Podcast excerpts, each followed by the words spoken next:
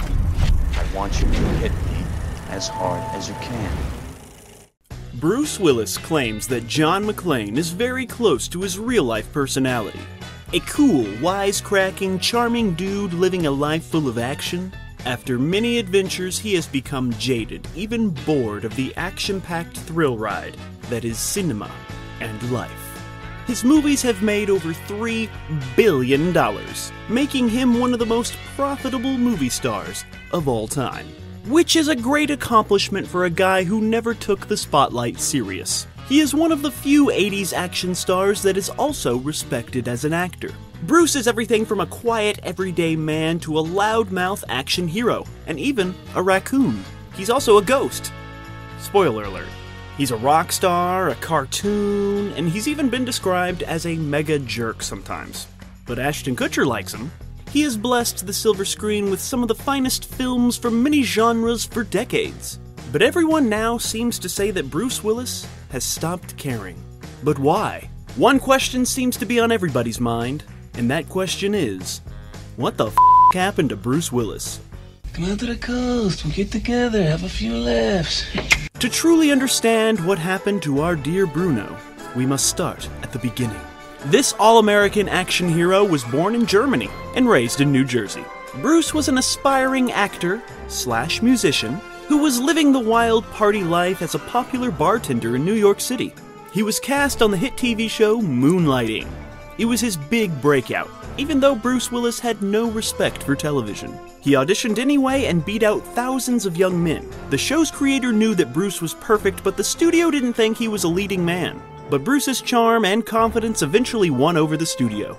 And then, the world. He was an overnight star, and won an Emmy for his performance. But Mister Willis did not get along with Sybil Shepherd very well. They fought a lot on set. Right away, word got out that Bruce Willis was difficult to work with. And the reputation stayed. Forever. Eventually, Bruce felt that the story and the characters were going nowhere, and the T V show had just turned into two people yelling at each other. It was no longer fun for Bruce. He was eager to burst out of the confines of eighties television.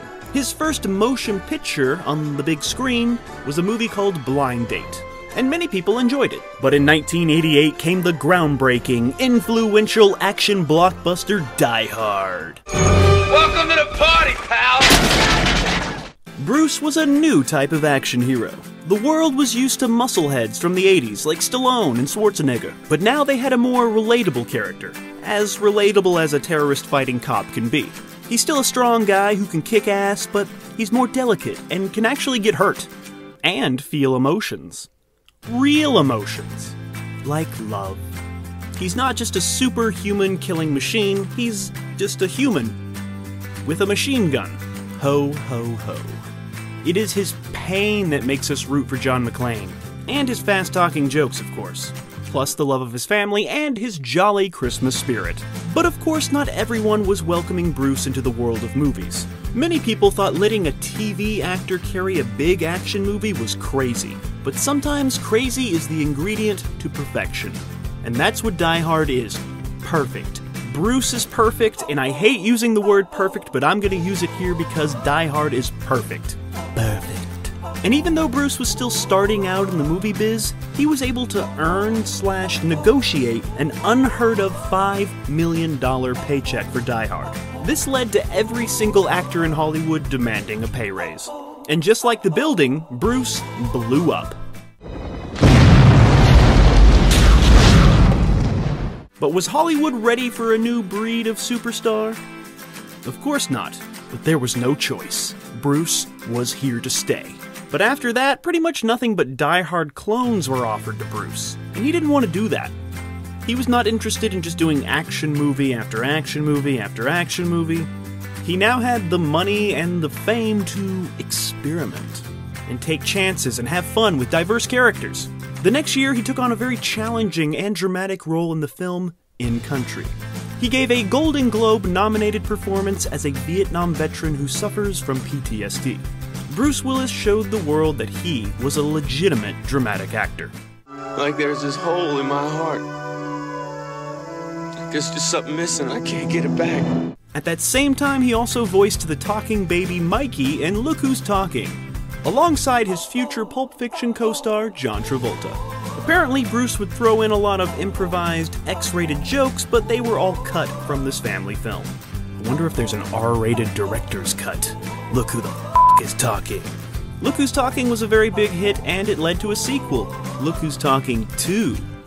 T O O. When you have to pee, you jump up and down, but sometimes nothing has to come out.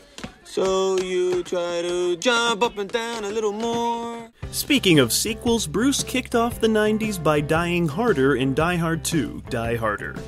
It's a fun sequel, but it's almost too much of a sequel, if you know what I mean. It's like copying and pasting the first Die Hard, and then it just changes it to an airport. I believe there's even a few lines where Bruce says something like, "I can't believe the same thing is happening to the same guy twice!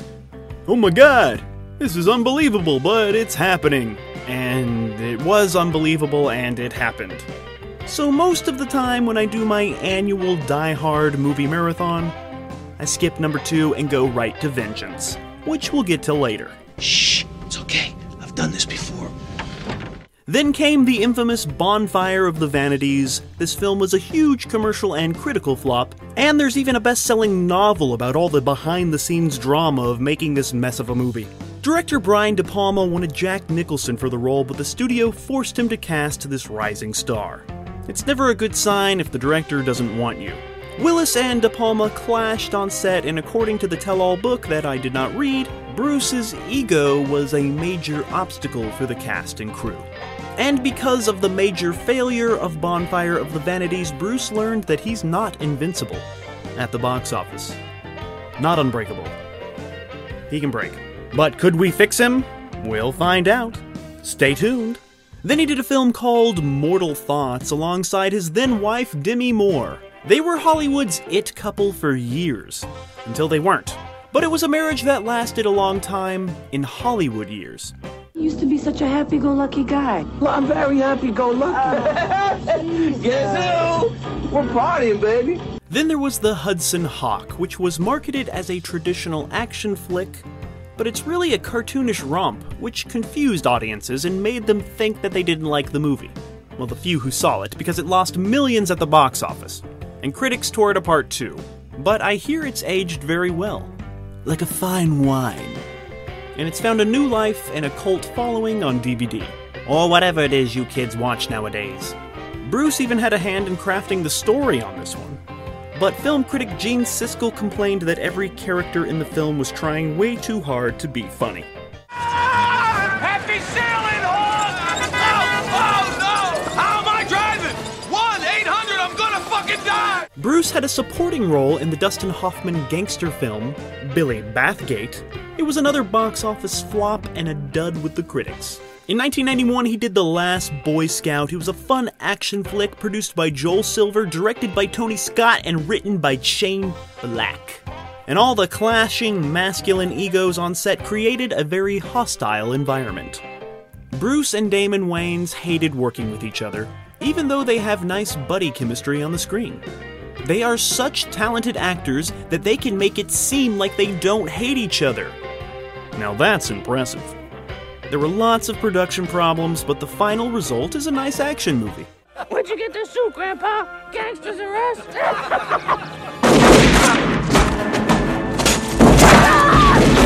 He hilariously spoofed himself in Robert Altman's The Player. This showed us that Bruce had a sense of humor about his place in Hollywood. Death Becomes Her was his next movie, and he got to play a very different type of character. A weaker, timid person showing off his sense of humor. It's fun silliness. Look everybody, Bruce Willis has range! He's more than just an action meathead, he's an actor, a real actor, dare I say, a comedian, an artist, all of the above. He's just Bruce Willis, he can do it all, and Death Becomes Her proved it once again. He said yes to the project because he wanted to work with Robert Zemeckis, and because Kevin Kline dropped out. Let's just calm down, I'm sure we can settle this peacefully in the... In nineteen ninety-three, he played a guy named Tom Hardy in the film Striking Distance. Once again doing the action thing, and once again he clashed with the director. Then he headed north in Rob Reiner's film North, which is a horrible, horrible movie about a boy traveling the world in search of new parents. Bruce Willis plays the Easter Bunny for some reason. And then there was the sexy thriller Color of Night. At this point in Bruce Willis's career, he really, really needed a hit. And Pulp Fiction came at the right time. Like Travolta, this masterpiece served as a major comeback for Bruce Willis. Now, his star had not fallen as far as John Travolta's, but after a series of flops, he was definitely heading there, and Bruce was perfect as Butch. The role was even rewritten to fit Bruce Willis better. He took a huge pay cut, but it definitely paid off, cause, cause Pulp Fiction. And after a string of flops, this was Bruce's comeback, and it was one hell of a comeback. One of the best films of all time. Then there was Nobody's Fool, which he said yes without even reading the script. He just wanted to work with Paul Newman. He loves his salad dressing, I guess. The rave reviews for this film definitely helped keep up his comeback. This was followed by the third installment to the Die Hard franchise, Die Hard with a Vengeance, which started out as an original screenplay called Simon Says that the studio was planning on turning into a Lethal Weapon sequel, but eventually the script found its hero in John McClane. I love this movie. Die Hard with a Vengeance is amazing, very underrated, great action, great suspense, wonderful characters, it's just a thrilling good time. This movie was the highest grossing movie worldwide of nineteen ninety-five. Bruce was back with a vengeance. He teamed up with the great Tarantino again in Four Rooms, and he got to work with the great Terry Gilliam in the big budget Hollywood adaptation of Le Jetée called twelve monkeys. One of Bruce's best films, one of the best sci-fi films ever made in my opinion, one of the best time travel films of all time. Bruce is great as our protagonist. We get to see a lost and confused, sensitive side of Brucey Boy, and a wild and crazy side too. He gets to do a lot with this character, and once again he took a huge pay cut to be a part of this wonderful film. Oh, no. Another action flick came with Last Man Standing. Bruce plays a badass gunslinger who gets tied up with the mafia. This is a reimagining of the western A Fistful of Dollars, which was a reimagining of the samurai flick Yojimbo. So it's not a reboot of a reboot, it's a reimagining of a reimagining. He did the cartoon voice thing in Beavis and Butthead Do America and Bruno the Kid, the animated movie. Based on the animated T V show Bruno the Kid, where he plays an eleven-year-old spy version of himself. As a kid, it's some trippy meta stuff. For a kid's show, that is. Call up Bruno! Call up Bruno! Yeah! Call up the Kid! Yeah, yeah, yeah, yeah, yeah. In The Fifth Element, he plays a cab driver who gets caught in the middle of a space opera adventure. This sci-fi epic was directed by the great Luc Besson and is the perfect vehicle for Bruce's skills. He's a tough guy who loves to make wisecracks while saving the day. My favorite type of Bruce Willis character. It's fun, it's loud, it's original, and it even has heart. Bruce accepted the film within two hours of reading the script. I love The Fifth Element, and The Fifth Element loves me.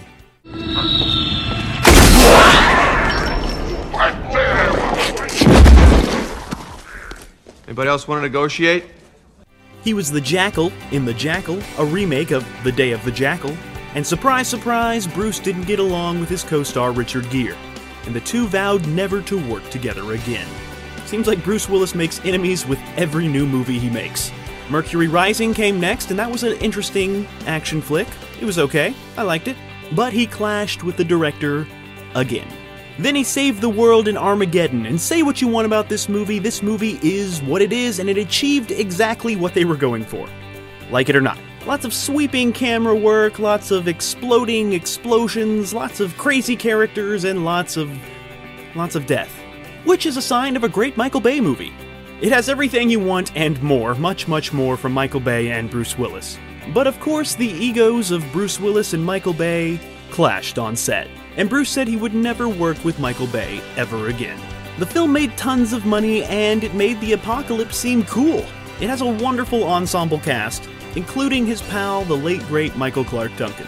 And it was Bruce Willis who got Duncan the chance to audition for The Green Mile, and the rest is history. But yeah, Armageddon, it's like Deep Impact, but exciting. Then there was the action thriller The Siege, which is a very interesting film about terrorist attacks in New York City. This film came out in nineteen ninety-eight. but was transformed into a much more meaningful film after the terrorist attacks of September two thousand one. So The Siege kind of took on a new life because of real-world events. It's directed by the great Edward Zwick, and Bruce is always good as a military man. The Siege. I hear Breakfast of Champions is really, really bad. I've never seen it, but it looks like Bruce gets to show off his silly side again in this Kurt Vonnegut Junior adaptation. I think this is one of the times where you can say with great confidence that the book was better. I know things that can make your head spin. My head spins all the time. I'm trying to make it stop. Ooh. Then came The Sixth Sense. Bruce gives a quiet yet powerful performance in this mega blockbuster. It was the surprise sleeper hit of nineteen ninety-nine, the best year for movies ever. This slow burn paranormal thriller shook audiences and made so much money. The Sixth Sense was nominated for lots of Oscars, and this is one of the first films where I started noticing filmmaking techniques. I remember watching the special features and listening to everything that M. Night Shyamalan had to say. It's like, whoa, he uses the color red for like artistic reasons, for like the story. It was, it was a mind-opening for me as a movie watcher. So The Sixth Sense will always have a special place in my heart. And my nightmares. That vomit girl scene, it scared the vomit out of me. And it seems like Bruce actually kind of gets along with the director on this one, because M. Night Shyamalan and Bruce would go on to work together again. Their bond is unbreakable. In fact, M. Night Shyamalan wrote The Sixth Sense with Bruce in mind. This film put Bruce Willis back on top again. Hollywood was like, welcome back, Bruce. Here's your throne. At the top again. Sit on it until you get bored. I see dead people. Also in nineteen ninety-nine, he worked with Rob Reiner again in The Story of Us, and Bruce brought on the new millennium with the hilarious gangster comedy The Whole Nine Yards. The film was successful and led to a sequel, and no, that sequel was not called The Whole Nine Yards two, it was called, wait for it, The Whole Ten Yards. Because ten is one more than nine, if you believe in numbers. And it seems like Bruce really likes numbers. Lots of his movies have numbers in the title. Four Rooms, The Fifth Element, Sixth Sense, Lucky Number Slevin, The Whole Nine Yards, The Whole Ten Yards, Ten Minutes Gone, twelve Monkeys, Ocean's twelve, sixteen Blocks, Catch forty-four... And I'm not even counting the sequels with two in the title, and he even had a cameo in Loaded Weapon one, if that counts. But let's get back to The Whole Nine Yards, shall we? Bruce is so funny as the tough guy gangster alongside Matthew Perry, and they have great chemistry together. Bruce actually got along with Perry. And this led to his buddy Bruce appearing on an episode of Friends, for which he won an Emmy. Congratulations, Bruce. I think Ross dates his daughter and then he sleeps with Rachel. And uh, everybody in the audience laughs at the right moments. That was so good.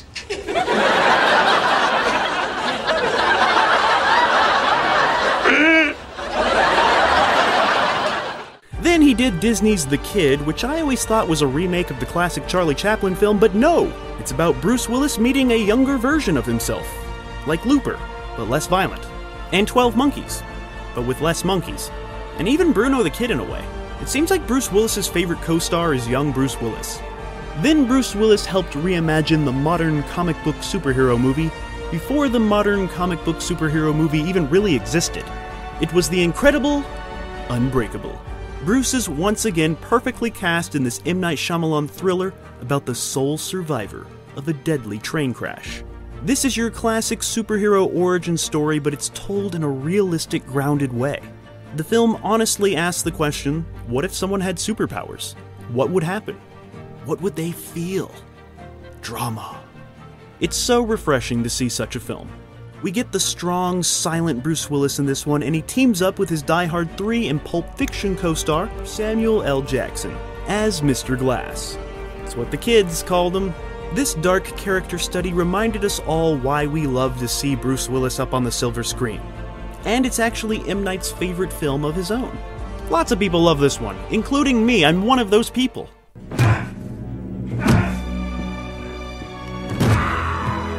Then there was the delightful crime comedy Bandits, where two bank robbers fall in love with their hostage. It's a crazy fun time. Billy Bob and Cate Blanchett were both nominated for Golden Globes, and Bruce Willis was not. But he's good too. He did the World War Two drama Hearts War, and he was randomly in a low-budget kids movie about a cow called Grand Champion. Then there was the thrilling war flick Tears of the Sun. Bruce sued the studio for trauma. He claimed that he suffered from extreme physical and emotional pain as a result from acting in this movie. And once again, Bruce Willis clashed with the director, Antoine Fuqua, both vowing never to work with each other again. I'm seeing a pattern here. Hey, are there any Rugrat fans out there? Remember when those stupid babies teamed up with the Wild Thornberries and made a movie, and that movie was called Rugrats Go Wild? Remember? You remember that? And remember Tommy's dog, Spike? Remember? Ever wonder what Spike would sound like if he had a human voice? Well, wonder no more, because this movie answers that age-old question. He sounds like Bruce Willis. Bruce Willis is Spike. Spike is Bruce Willis. And featuring the voice of Bruce Willis as Spike. I am so grateful. I don't know whether to give you a big kiss or just slobber all over you from top to bottom. A kiss would be fine. Who wants a tongue bath? He played himself again in the stupid, horrible Ocean's twelve with a stupid, horrible cameo. Hate this movie. And the year two thousand five brought on the film Hostage, which is very underrated. It was produced independently and picked up by everyone's favorite producer, Harvey Weinstein. The film features his real-life daughter and real-life beard. Bruce plays a hostage negotiator who has to stop Ben Foster, who's scary as f*** in this one. Then came Sin City. Robert Rodriguez brought to life this graphic novel unlike anything we had ever seen before. The film literally looks like a comic coming to life. And Bruce is once again perfectly cast in this gritty, dark, violent crime saga. I was so excited to see this movie when it first came out. I had never seen anything like it before. And I'm from San Antonio, which is Robert Rodriguez's hometown, so it felt, you know, personal. So I remember rushing to the theater on opening day, getting there hours before showtime because I assumed the rest of the world was as interested in this film as I was and I didn't want it to sell out. But no. There were plenty of seats in the theater. But the film was very successful. Successful enough to get a sequel. Like, ten years too late. Nobody cared about that one. But yeah, the first Sin City, me likes it. Then he joined forces with his B F F slash ex-wife's trophy husband at the time, Ashton Kutcher. And he did a funny guest appearance on That seventies Show. Then there was a series of so-so decent films. Nothing great, but nothing bad. Films like sixteen blocks, Lucky Number eleven, The Astronaut Farmer, Alpha Dog, Over the Hedge, and Fast Food Nation, which I'm actually in. I play a high school student in the background. See me? Right there. Look at that. And he worked with Robert Rodriguez again on his half of Grindhouse in Planet Terror, which Bruce Willis plays a zombie-hunting military man who I believe says killed Bin Laden, and that was kind of a funny joke because at that time Bin Laden was alive. I don't really know if you call it a joke, it's just like a, it's just a thing. Bruce Willis is well known for his support of the troops. He is one of the most unapologetically patriotic stars out there. Bruce even tried to enlist, but they did not accept him because he was too famous and too old. So he visited the troops in Iraq and even performed some concerts. And he hypothetically offered one million dollars to anyone who turns in Osama bin Laden. Here's a fun fact, Bruce Willis hates Osama bin Laden. Yes, Bruce has always been a Hollywood outsider when it comes to politics. He's a pro-gun Republican, and that's a big no-no in the tolerant Hollyweird. But nowadays, he tries not to label himself with a political party and just says that he's anti-big government. You're right. You're That's totally it. right. uh, you're totally right. Well, but I don't think his political beliefs have ever affected his career in a negative way, or even in a positive way, which is how it should be. Nobody should care who Bruce Willis votes for. But enough talk about politics. Let's talk about things that are really important. Movies. Bruce Willis was in a Halle Berry movie, and it was a stinker. It was called Perfect Stranger, and it was not perfect. And in two thousand seven, we got to see Bruce return to the role that made him a star, John McClane. He brought back John into the movie world with the film Live Free or Die Hard. Now, this film is all right. I like it. Bruce does a fine job, but it doesn't really feel like a Die Hard movie to me. Like, this time he drives a car into a helicopter, and he jumps off an exploding jet, and it doesn't work for me. And it's motherfucking P G thirteen. P G thirteen Die Hard movie with Justin Long? It's okay, though. It's, it's... I'm being too harsh. And this was Kevin Smith's first experience with working with Bruce, uh, but we'll get to that later. Who is this man? He's my... Hey. Dump truck. I'm not his dad. I'm a cop. How about that? Oh, I'm a police officer. Cop. I'm sorry. Thank you very much. Why'd you bring a cop into my command center? Command center.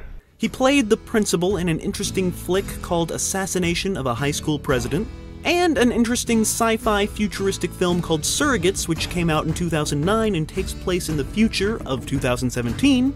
But Bruce was not interested in being professional on this one either. Stubborn old Bruno refused to re-record some of his lines of dialogue, so a sound-alike had to be brought in to record some of Bruce Willis's lines. That's not cool. Or is it cool? He then played himself again in the film What Just Happened, where he goes on an all-too-real rant about his feelings on acting and the state of his career. You want to talk about integrity? Let's talk about... Yeah, let's talk about integrity! Let's talk about some fucking integrity! Okay, let's go! Let's talk about integrity! Then two thousand ten brought us the film Cop Out, where Bruce Willis copped out of being a decent human being. He feuded with director Kevin Smith. Mister Smith called working with his hero a soul-crushing and beyond disappointing experience. Bruce had no respect for the Clerks director, and he openly showed it. Willis was not pleased with Smith's directing style and use of marijuana. Bruce also refused to listen to Kevin's directions. He would spend most of the time at the catering table and would intentionally flub his lines just to waste time. Bruce wouldn't even show up to take a photo for the poster. So the poster features a computer-generated Bruce Willis. And rumor has it Bruce almost beat up Kevin in a hotel room. And much, much more. And funny enough, Kevin Smith has actually kind of made a career out of talking about what it's like to work with Bruce Willis. Kevin talking about the movie is way more entertaining than actually watching this movie. If you can even call this a movie. Then came The Expendables. It was a disappointing dream come true to see all of my favorite action stars up there together on the screen, and all the hype about how Arnold, Sylvester, and Bruce were all gonna share the screen. It, it was huge. Then I actually watched the movie, and it had its good moments, but the build-up for a stupid, actionless scene of my three favorite Planet Hollywood heroes, they were just standing there in a church talking, making stupid jokes. It was... It was a major, a major letdown. They're all there, do something with them. You got the three biggest action stars in the world, and they're right there, in your frame. And they're just gonna, they're just gonna stand there in an empty church. Talk about expendable. Then there was Red, which was nominated for Best Musical and or Comedy at the Golden Globes. But this was followed by yet another series of stinkers, films like Set Up with fifty cent, Catch forty-four, Lay the Favorite, and the direct-to-video Fire with Fire. But the apocalyptic year of two thousand twelve was good to Bruce Willis, with films like Looper and Moonrise Kingdom, and even Expendables two. But let's start with Looper. Joseph Gordon-Levitt ruined his pretty face to look more like a young Bruce, and I appreciate that they tried this, but it always felt a little weird to me. It, it took me out of the film, that I otherwise enjoyed, except for the finale. But lots of people love and respect Looper. I don't love it, but I, I respect its clever concept. And this is from the brilliant mind of the brilliant director, Rian Johnson, the guy who ruined Star Wars.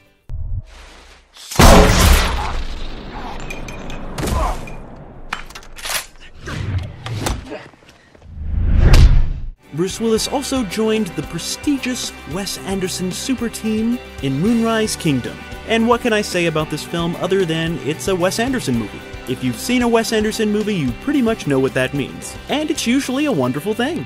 Bruce fits right into Wes's quirky, symmetrical world of hipster silliness. I'm declaring the case with the county right now. Until help arrives, I'm deputizing the little guy, the skinny one, and the boy with the patch on his eye to come with me in the station wagon. Randy, you drop in and head upriver with the rest of your troops, split up on foot. and Expendables two, where Bruce gets a bigger part and he actually gets involved in the action, this time with Sly and the gang. Arnold and Bruce actually steal each other's famous lines, and it's a nice little moment of cinema. I'll be back. You've been back enough. I'll be back. Yippee-ki-yay.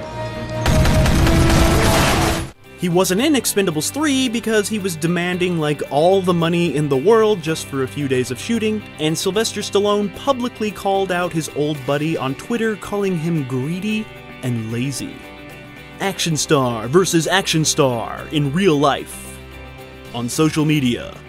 It was kinda lame. Then came the horrendous A Good Day to Die Hard. Unbelievable, stupid action that takes you right out of the movie if you were ever in the movie to begin with. It takes the most lovable action hero of the eighties and transforms him into a grumpy old man with some big guns and some Jai Courtney. This joke of a Die Hard movie is a father and son spy movie in Mother Russia. You can feel Bruce Willis's boredom, and you can feel John McClane's boredom coming off the screen. It's like if John McClane had an off-screen last action hero adventure with little Danny, and just like Jack Slater, John McClane discovers that he's a immortal fictional character in a movie franchise, and now McClane just sleepwalks his way through his sequels because he knows it's all B S. That's what this feels like. Like a guy who knows that he's been last action heroed. Now, I'm not sure what day is a good day to Die Hard, but every day is a good day to not watch this movie. Let's just pretend that it never happened. There was G I Joe Retaliation, where he plays Joe. I've never seen any of the G I Joe movies, but I hear nothing but bad things. Should I watch these films, or should I just move on with my life without them? Comment your comments in the comments! For some reason, they made a sequel to Red called Red two, but this time they added Catherine Zeta-Jones, because that makes things better. But it wasn't. And his awkward and rude publicity interview overshadowed this lame sequel. This part is not acting, what we're doing right now. You might be, but we're just selling the film now. Sales. That fun part was making the movie. The fun part happened, yeah. So, how would you sell me the film then? How, what would you say that is I the would, best part about the film? I would slash my hooves. No, I love this film. Oh, yeah, yeah. He worked with his Moonrise Kingdom co-star Bill Murray again in Rock the Kashba, and then he did a ton of video-on-demand movies like Precious Cargo, Vice, Extraction, where he filmed all of his scenes in one day, and The Prince, another fifty cent movie where he also filmed all of his scenes in one day. Daddy. Daddy. Daddy! Daddy! That's right, Daddy! Yet another spoiler alert is coming. He was in the last scene of M. Night Shyamalan's Split, which was the best surprise cameo ever. And I remember going to see Split on opening day, and I really wasn't too excited about it, but I actually enjoyed the film much more than I thought I would. And I had just watched Unbreakable, so the theme, the score, was still fresh in my head. And in that final scene, where the camera's slowly moving through the diner, and I hear that Unbreakable score. And at first I thought, why is M. Night Shyamalan recycling his music? But then as the camera got closer and closer, I realized what they were doing, and my dreams, my cinematic dreams, were coming true right there, and it was the greatest thing ever. David Dunn was a part of the Split universe. Unbreakable and Split together. The twist was that this was a sequel to Unbreakable, and that coming soon was a movie where they were gonna fight each other?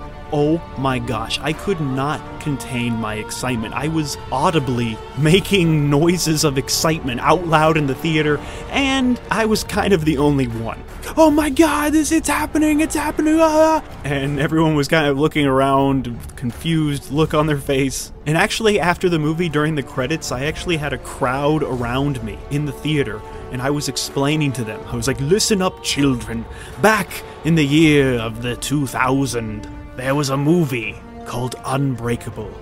And the twist of this movie is that they are in a shared universe. And they all looked at me like, oh, that's it? That's why you were screaming? But it was it was amazing to me. It was one of the best movie-going experiences I ever had. Then there was something called Marauders in two thousand sixteen, and something called First Kill in two thousand seventeen, followed by something called Reprisal in two thousand eighteen, and Acts of Violence, another film that only took him one day to film. One day out of old Brucey's schedule there. Then there was Once Upon a Time in Venice, a horrible movie where Bruce Willis gets naked and skateboards down the street. And for some reason, Eli Roth made a remake of Death Wish, and for some reason, Bruce Willis is in it. And let's not forget the mega flop Airstrike. It cost over sixty-five million dollars to make and made less than one million dollars back at the box office. And it has a whopping zero percent on those tomatoes that are rotting dot com. Then there was Glass, the long-awaited sequel to Unbreakable and Split. This film was built up way too much in my mind, as you know, so anything less than perfection would be disappointment to me, and it kinda was. Although I did really enjoy most of Glass, it was a little disappointing. It wasn't what I had imagined. I was picturing a something different, a epic superhero movie that was still grounded, with all my favorite characters, in the shared universe. I don't know, maybe I didn't get it, but I tried really, really, really hard to like this movie, and I, I liked, I liked most of it. I'll give it another chance one day. He had a fun cameo in Lego Movie two. It was awesome, because everything's awesome. Then there was Motherless Brooklyn, which I haven't seen yet, but I'm sure Edward Norton overshadowed Bruce Willis in every way possible. Then came another string of stinkers that nobody's ever heard of. Films like ten minutes Gone, Trauma Center, where he filmed all of his scenes in two days, and Survive the Night. And if you look at Bruce's IMDb future projects, it seems like he has no plan of slowing down when it comes to making these types of movies, unfortunately. But a guy's gotta work. And there's the rumored McClane, which I hear could possibly be a Die Hard prequel, which is at least something different than the last few Die Hard movies. But I have no faith in the director, Lenz Wiseman. Just doesn't seem to fit. In my mind. I could be wrong, I'm usually wrong. But I don't know, maybe they could do a Looper thing and throw a young Bruce Willis face on Joseph Gordon-Levitt again, and do flashbacks. Like, I'm picturing a gritty eighties crime drama that cuts back and forth between young and old John McClane, like The Godfather Part two, but not as good. Or we could just stop making Die Hard movies. That's an option. They kind of need to die hard. Happy trails, Hans. So what the f*** happened to Bruce Willis? How did he go from making these amazing cinema classics to making these direct-to-video piles of garbage that shouldn't even be called movies? After all of my days and days of research, I figured it out.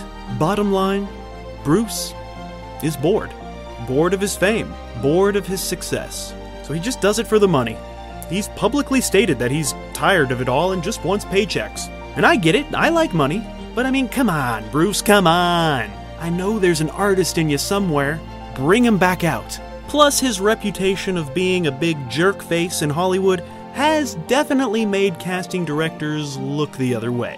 Nowadays, watching Bruce Willis squirm during interviews is more entertaining than watching actual Bruce Willis movies.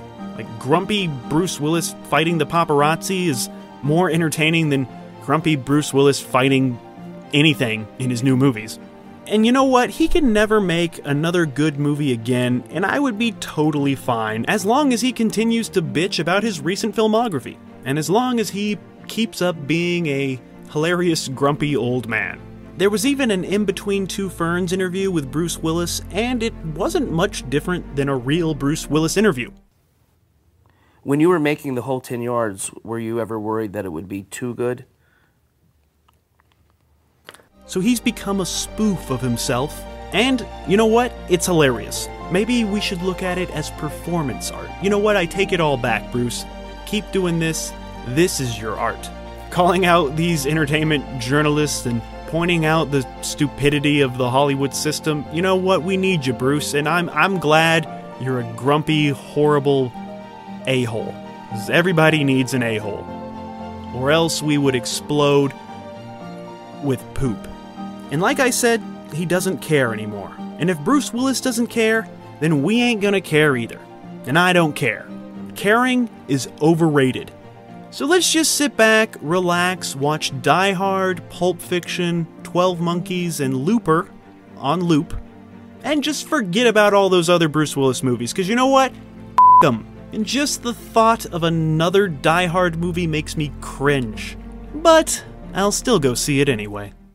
Ah.